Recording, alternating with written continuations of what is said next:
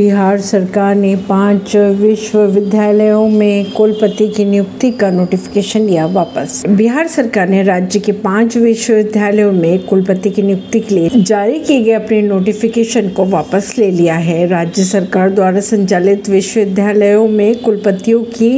नियुक्ति अब राज्यपाल ही करेंगे गौरतलब बात है कि इस मुद्दे पर विवाद के बीच मुख्यमंत्री नीतीश कुमार ने दो दिन पहले राज्यपाल राजेंद्र विश्वनाथ